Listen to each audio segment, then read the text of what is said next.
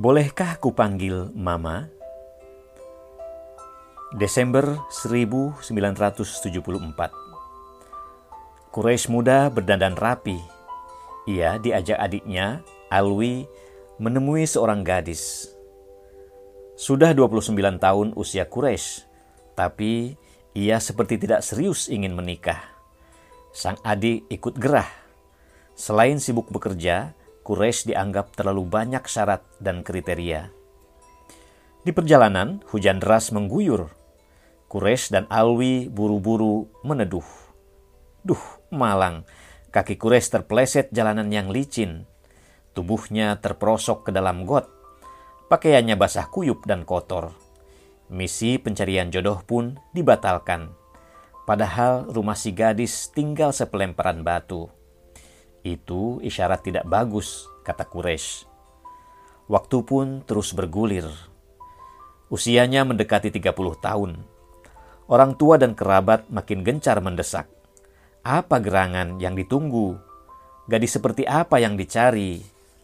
Quraisy pun mematok angka 30.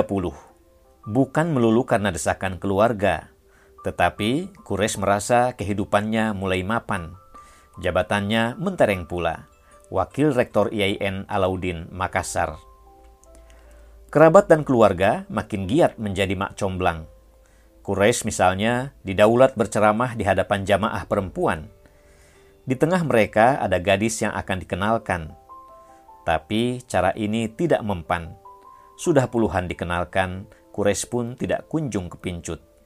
Kolega Quraisy juga ikut sibuk. Rektor IKIP Ujung Pandang Edi Agus Salim Mokodompit menasihati, Pak Kures, kalau mau kawin jangan tanya akal, tapi tanya hatimu. Karena kalau tanya akal pasti ada saja kekurangan. Tapi kalau hati sudah mantap, carikan pembenaran akal. Nasihat yang mengena. Sebenarnya kriteria Kures umum saja, bukan gadis yang suka dandan dan harus dari keluarga baik-baik. Setiap malam saya juga selalu berdoa agar istri saya pandai berbahasa Inggris dan Perancis, kata Quraisy. Menurutnya, wanita yang punya kemampuan bahasa asing pasti terpelajar dan punya wawasan luas, akan sangat menarik sebagai teman hidup, tambah Quraisy. Sebelumnya, Quraisy ogah berjodoh dengan perempuan dari luar kota. Selain perbedaan budaya, juga jauh dan harus keluar biaya besar menengok keluarga istri. Tapi dia melanggar tabu.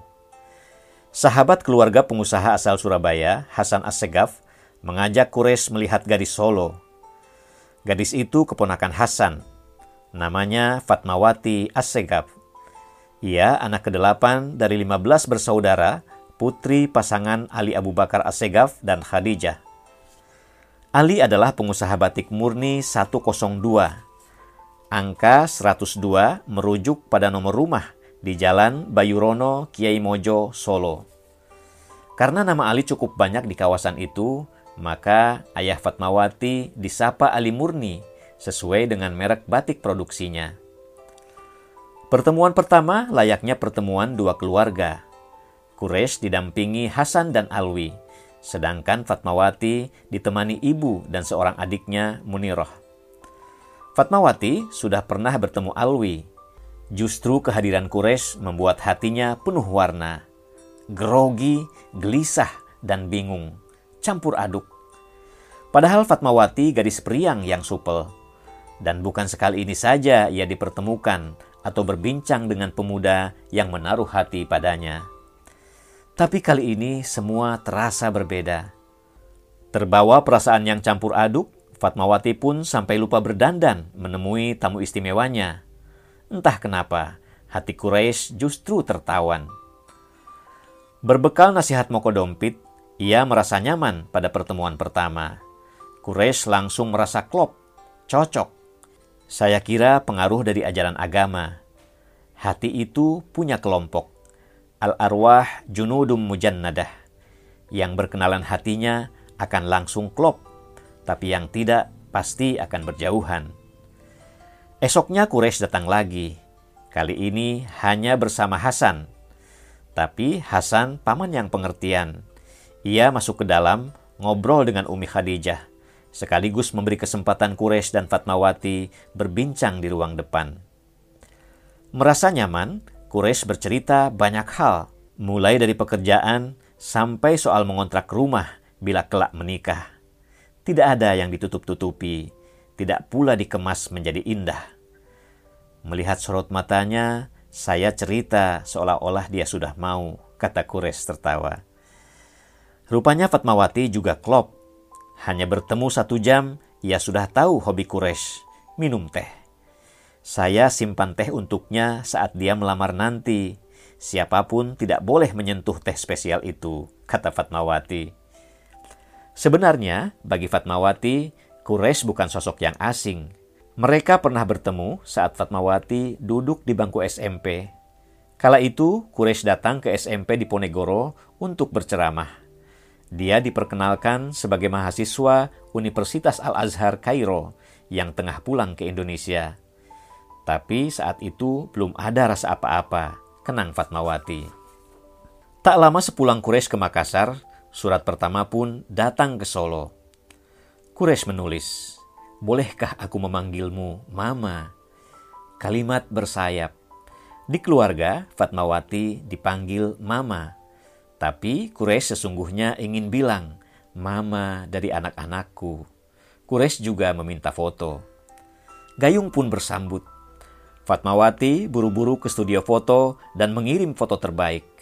Di Makassar, foto itu ditunjukkan Quraisy kepada keluarga juga dibawa tidur. Di tingkat keluarga besar Syihab dan Assegaf, pembicaraan pun makin serius. Ada banyak titik temu antara keluarga Makassar dan Solo. Meski keturunan Arab, kedua keluarga sama-sama menanamkan nasionalisme dan cinta tanah air. Ayah Quraisy dan Fatmawati juga sama-sama pedagang dan penganjur pendidikan. Ali Murni mendirikan dan memimpin Koperasi Perbatikan Nasional ia juga mendirikan Yayasan Pendidikan Islam di Ponegoro yang mengelola pendidikan dasar hingga menengah. Saking kagumnya kepada pergerakan, saudara laki-laki Fatmawati diberi nama tokoh-tokoh nasional maupun dunia. Ada Syahrir, As'ad, Mustafa Kamal, Muhammad Ali, dan Hussein. Titik temu lainnya adalah praktik keagamaan. Wirid yang dibaca keluarga Fatmawati sama dengan yang dibaca keluarga Quraisy, sama-sama mengamalkan tarikat Alawiyah. Keluarga Makassar yakin Fatmawati adalah pilihan terbaik. Keluarga Solo juga berkata senada, Quraisy adalah calon terbaik. Jika dia benar wakil rektor, dia akan melamarmu, kata kakak ipar Fatmawati, Tahir Al-Habsyi. Menurut sang ipar, sebagai akademisi, apalagi wakil rektor, Quraisy pasti pandai menyaring informasi dan tidak mudah termakan isu. Quraisy juga tidak akan menilai wanita dari kecantikan wajah semata, tapi juga hati, wawasan, dan kecerdasannya. Kecerdasan Fatmawati jadi kebanggaan ayahnya. Sejak remaja, ia mahir berbahasa Inggris. Ayahnya kerap pamer pada kerabat atau tamu yang bertandang ke rumah. Coba bilang sama tamu dalam bahasa Inggris, ayah membeli beras. Itulah sebabnya banyak jejaka yang melirik Fatmawati. Itu pula yang membuat perjodohannya dengan Quraisy tidak sepenuhnya mulus. Quraisy pernah meminta pendapat pada kenalannya tokoh partai di Solo. Di luar dugaan, tokoh itu justru menjelek-jelekan Fatmawati dan keluarga Ali Murni.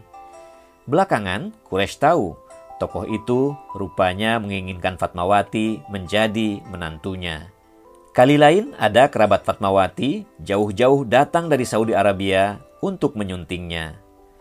Umi Khadijah bingung dan takut menemui rombongan itu. Akhirnya kakak Fatmawati, Atikah yang keluar menemui. Maaf, Fatmawati sudah ada yang melamar. Atikah mengungkap alasan dengan halus. Atikah juga menolak saat mereka bersikeras menemui Fatmawati. Penolakan itu ditanggapi kata-kata tidak pantas. Begitulah, Tuhan sudah menjodohkan Fatmawati untuk Quraisy dan sebaliknya. Dua bulan setelah pandangan pertama, utusan keluarga Makassar tiba. Aba Abdurrahman Syihab yang sedang sakit menunjuk sahabatnya di Solo, Muhammad Aidid, untuk mewakili keluarganya melamar Fatmawati. Dan hanya berbilang bulan sesudah lamaran, Quraisy dan Fatmawati menikah 2 Februari 1975. Usia Fatmawati saat itu 20 tahun, terpaut 10 tahun dengan Quraisy.